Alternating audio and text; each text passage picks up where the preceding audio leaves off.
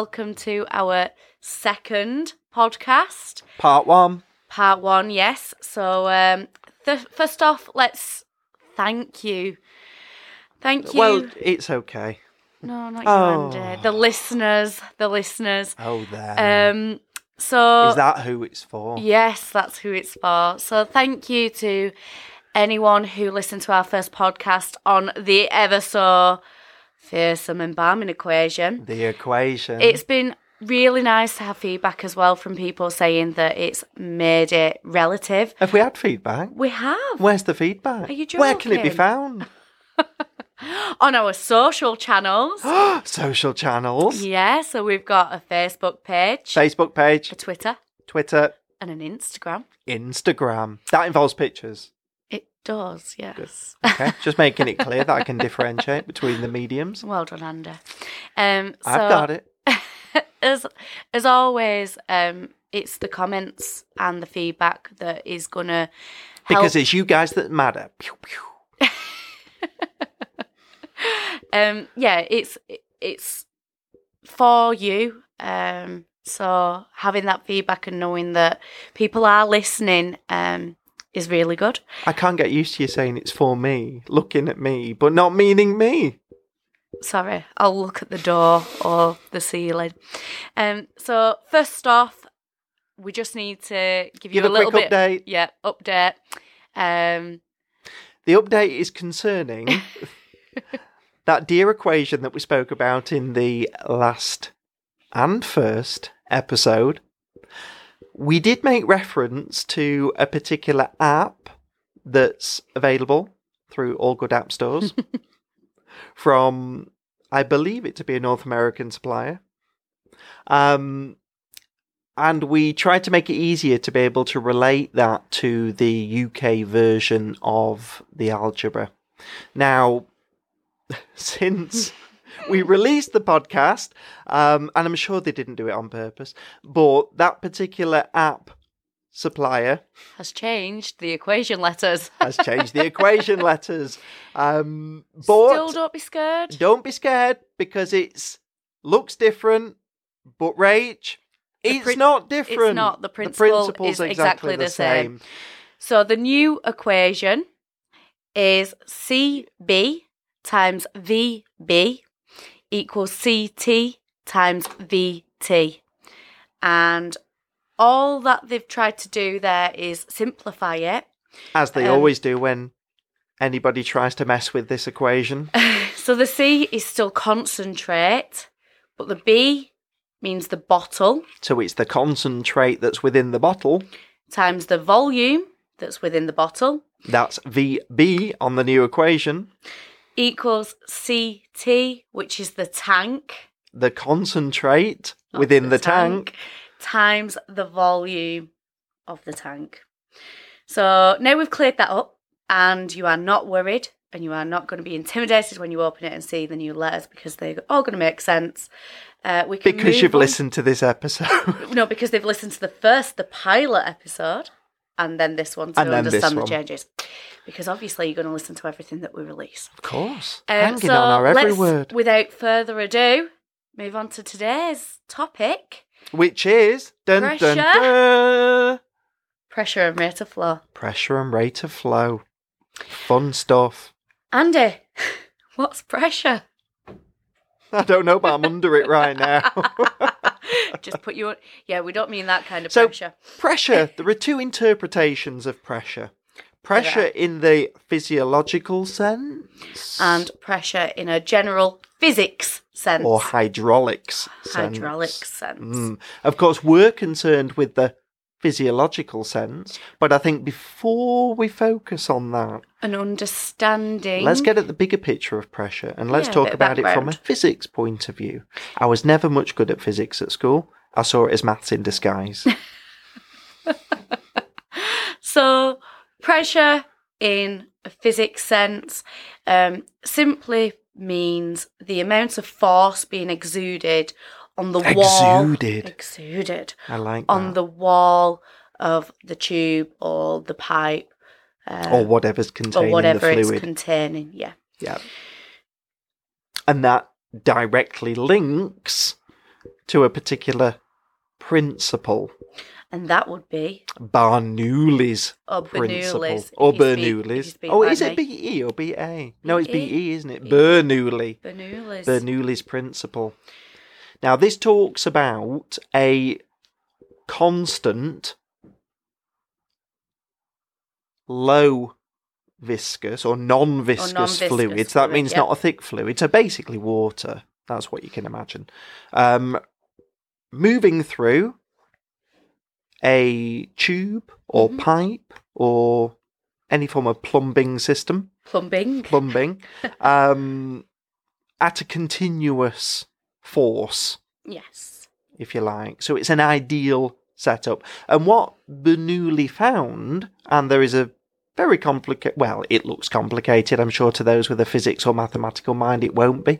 To me, it looks complicated. Another equation. Another Dun, dun, equation. dun. I've only just got over the, well, it took me long enough, shall I say, to get to grips with the one we shared with you in the pilot. So I if shan't any be of our listeners, into. our listeners want to know more about it, obviously, go research it because we ain't breaking it down. No, absolutely not. And at the same time, go and buy yourself some thick set glasses, tank top, and uh, get some braces. Um, now, Bernoulli, he was Italian, surprise. And what his principle is about is that when non viscous, constant fluid is traveling through any caliber of pipe, and by caliber we just mean a diameter of pipe, then the larger the diameter, the more pressure is is, is exuded, to use Rachel's word, hmm. on the wall of the pipe. Now, at first thought, that seems counterintuitive. You would think that if it was going through a smaller bore or a smaller caliber pipe, it would be at a higher pressure. But in the physics interpretation of pressure, that's not true because the wider bore or the wider caliber would allow the fluid to be in contact with the surface or the wall of that particular pipe or vessel for a longer period of time.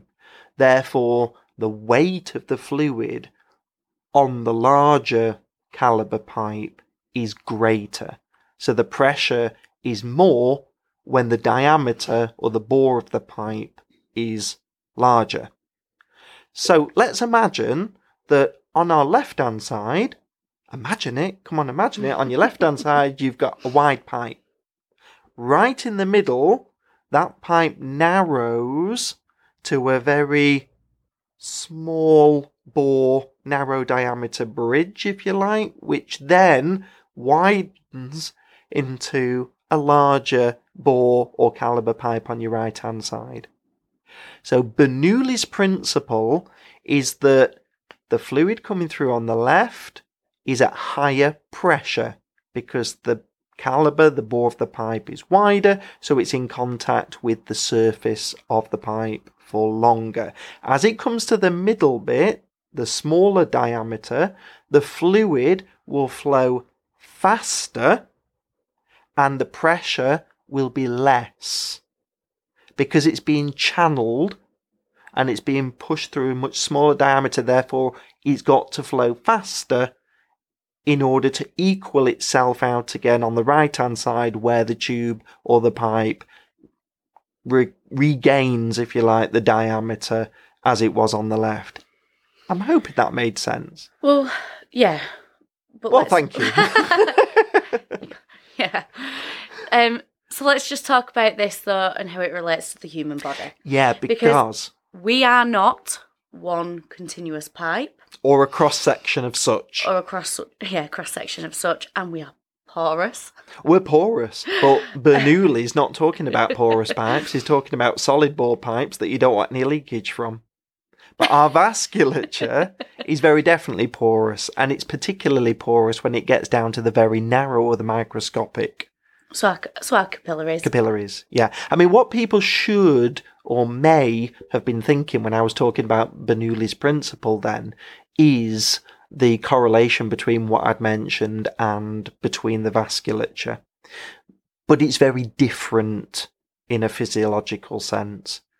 When you're talking um, about how the fluid will move in a physiological sense, um, let's take, for example, some vessels that we know and love. Let's talk about the aorta. Yes. Okay, we know the aorta comes in different sections. We've got the ascending, we've got the arch, we've got the descending thoracic, the descending Lovely abdominal. I, yes, I, I think we can make a dance from that. Um, get down. Sorry. Um, I'm forgetting people can't see me, which is probably just as well. But the aorta is what we know, the aorta is what we love. But we can all appreciate the aorta is the biggest blood vessel, or one of the biggest blood vessels in the human body. And the branches that come off the aorta, I think we'll all accept, are significantly smaller. So the muscular arteries that branch off that elastic artery, which is the aorta, get progressively smaller and smaller until they become your little arterioles, which in turn become your capillaries.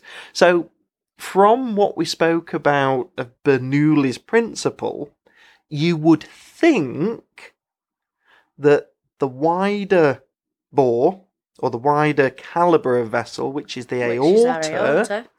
would exude the highest pressure on the wall of the vessel, and then the increasingly diminishing size of artery to arteriole to capillary, the pressure would be reduced mm. as you move down. But that's not necessarily so in the body. And it isn't for a very definite reason that when we talk about a caliber or a diameter of a vessel, we're talking about the total surface area of that particular type of vessel.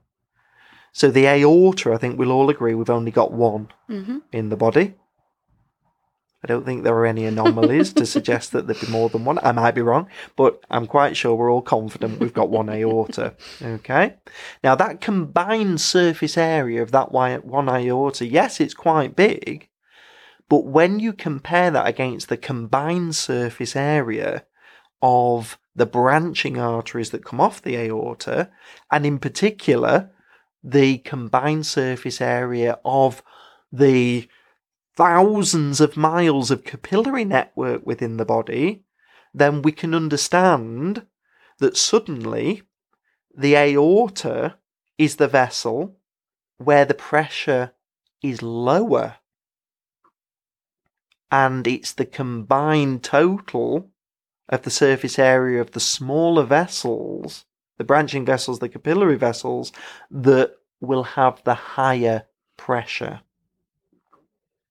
So that's a contrast to what Bernoulli says, but only on the surface of it. It Yes. does work and it does fit to Bernoulli's principle, but you've just got to understand the fact that when we're talking about caliber or diameter vessel in biology, in the physiological body, we're talking about the whole surface area of those vessels and not just the one cross section, like what we spoke about with the pipe.